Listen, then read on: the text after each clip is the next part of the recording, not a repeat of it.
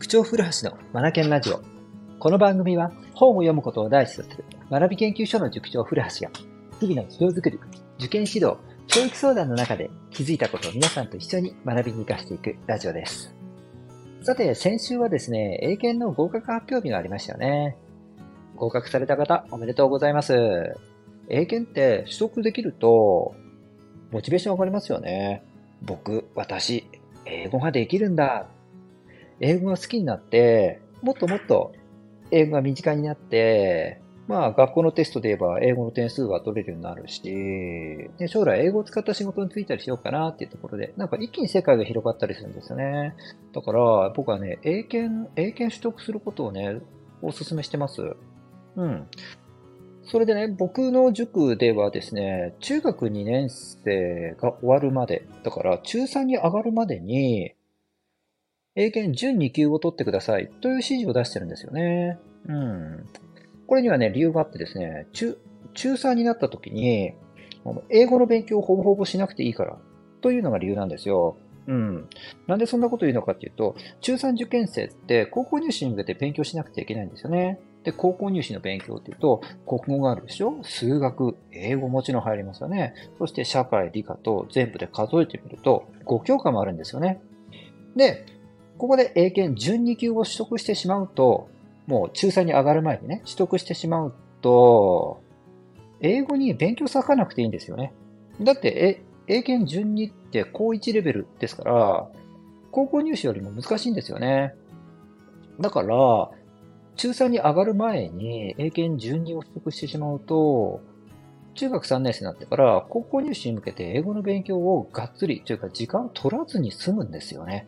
で、英語で空いた時間をですね、もっと強化したい科目、数学とか理科とかね、まあ人によりけりですけれども、他の科目に時間を当てられるっていうことになるんですよね。うん。だから、高校入試有利た、高校入試のね、受験勉強を有利に進めるためにも、英検をですね、英検12級を中学2年生のうちに取ってもね、という指示を出すんですよね。うん。でね、えっ、ー、と、今日の話はそこじゃなくて、えっとですね、今回あの、僕の生徒たち、まあ、英検を受けてくれたんですが、みんな合格してるんですよね。うん。えっ、と、中1の子も中2の子たちも順に受かってましたし、高校1年生の子は順1受かってますもんね。すごいなと思うんですよ。なんか、合格率100%ですよね。うん。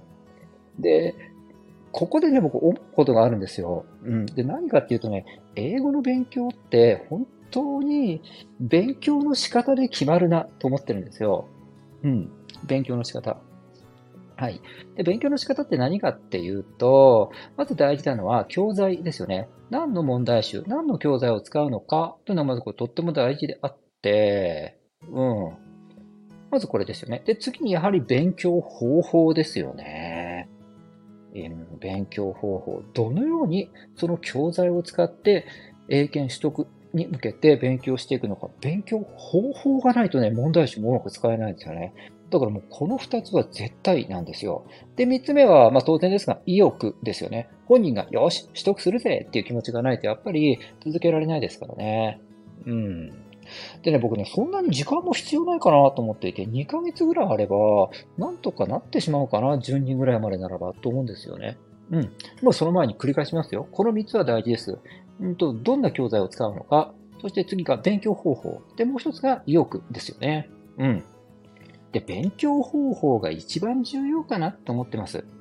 うん。で、えー、っとですね、僕のその教え子たちとか見ていても、やっぱり勉強の仕方が、まあ、当然ですが、レッスンを積んでいるので、うまいですよね。だから、高校入試終わった高校生になっても、で、その、自分がね、鍛錬して、えー、と、自分にフィッティングするような勉強方法をこう作ってきたわけなんですよ。それらを使って、英検準1級とか受かってしまうわけですよね。うん、やっぱ勉強の方法を知ってるとすごく強いなと思います。じゃ勉強の方法って何なのかなんですが、これはですね、ちょっと一言ではなかなか言えなくってですね。はい。うんと、まず一番絶対的に大事なのは、チャンクっていう考え方ですよね。チャンク。勉強をね、あの、長時間しないっていうこと。長時間やらないんですよ。なんか勉強って言うとなんか本当にうんうんうん頭うならせながら、なんか額に、ってか頭に汗かきながらやるようなイメージあるかもしれないんですが、いや、むしろその逆でスマートにやろうよという考え方ですよね。長時間やらない。むしろ小分け小分け、細かく分けてし、分けて進めていこうかっていう考え方なんですよね。で、合間合間に適度に休憩入れてとか、このような形で進めていくんですよね。これはチャンク化っていうんですが、細かく分けることを。うん。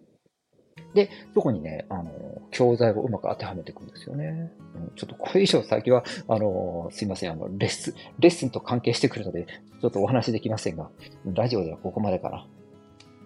勉強方法がきちんと身についていて、そこに適した教材があって、で、意欲がそこにね、まあ当然ですがあればうまくいきますよね。はい。つくづく今回の、英検の傾向とか見てて思いましたね。勉強方法を知ってる、知らない。これはね、ものすごく大きな差を生むと思いますよ。うん。ねとかくみんな問題集とか教材から入りますが、そこじゃないんですよね。僕これ2番目かなと思いますもんね。むしろ、あの、勉強方法があることによって、教材との相相乗効果が生まれて、えー、学力が身についていく、英検合格、えっと、つながっていくって思うんですよね。勉強方法、これなんですよ。これなんで学校で教えてくれないんですかね。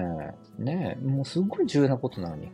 で、えっと、英英検、それから高校入試とかに向けてね、勉強方法って当然僕の指導では習得させていくわけなんですけども、これが高校生になって高校の勉強とか大学入試とかこういったとこにも使われるわけじゃないですか。卒業生の話聞いてると、あの、社会人になっての資格取得とか、ね、仕事の場でも使ってる子たちもいたりするので、一生もんですよね。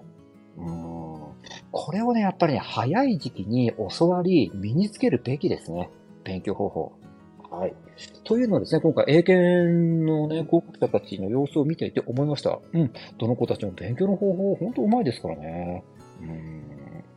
ということでですね、えー、っとですね、勉強方法ってとっても大事だなって話を今日はさせていただきました。この番組が気になった方は、ぜひフォローをお願いいたします。そうなんです。この間の番組でもね、お伝えした通り、Apple Podcast でもね、この番組配信しておりますので、そちらで、えー、と、お聞きいただいても構いません。それでは今日も最後までお聞きくださり本当にありがとうございました。Read more, learn more, change the group. 素敵な一冊を。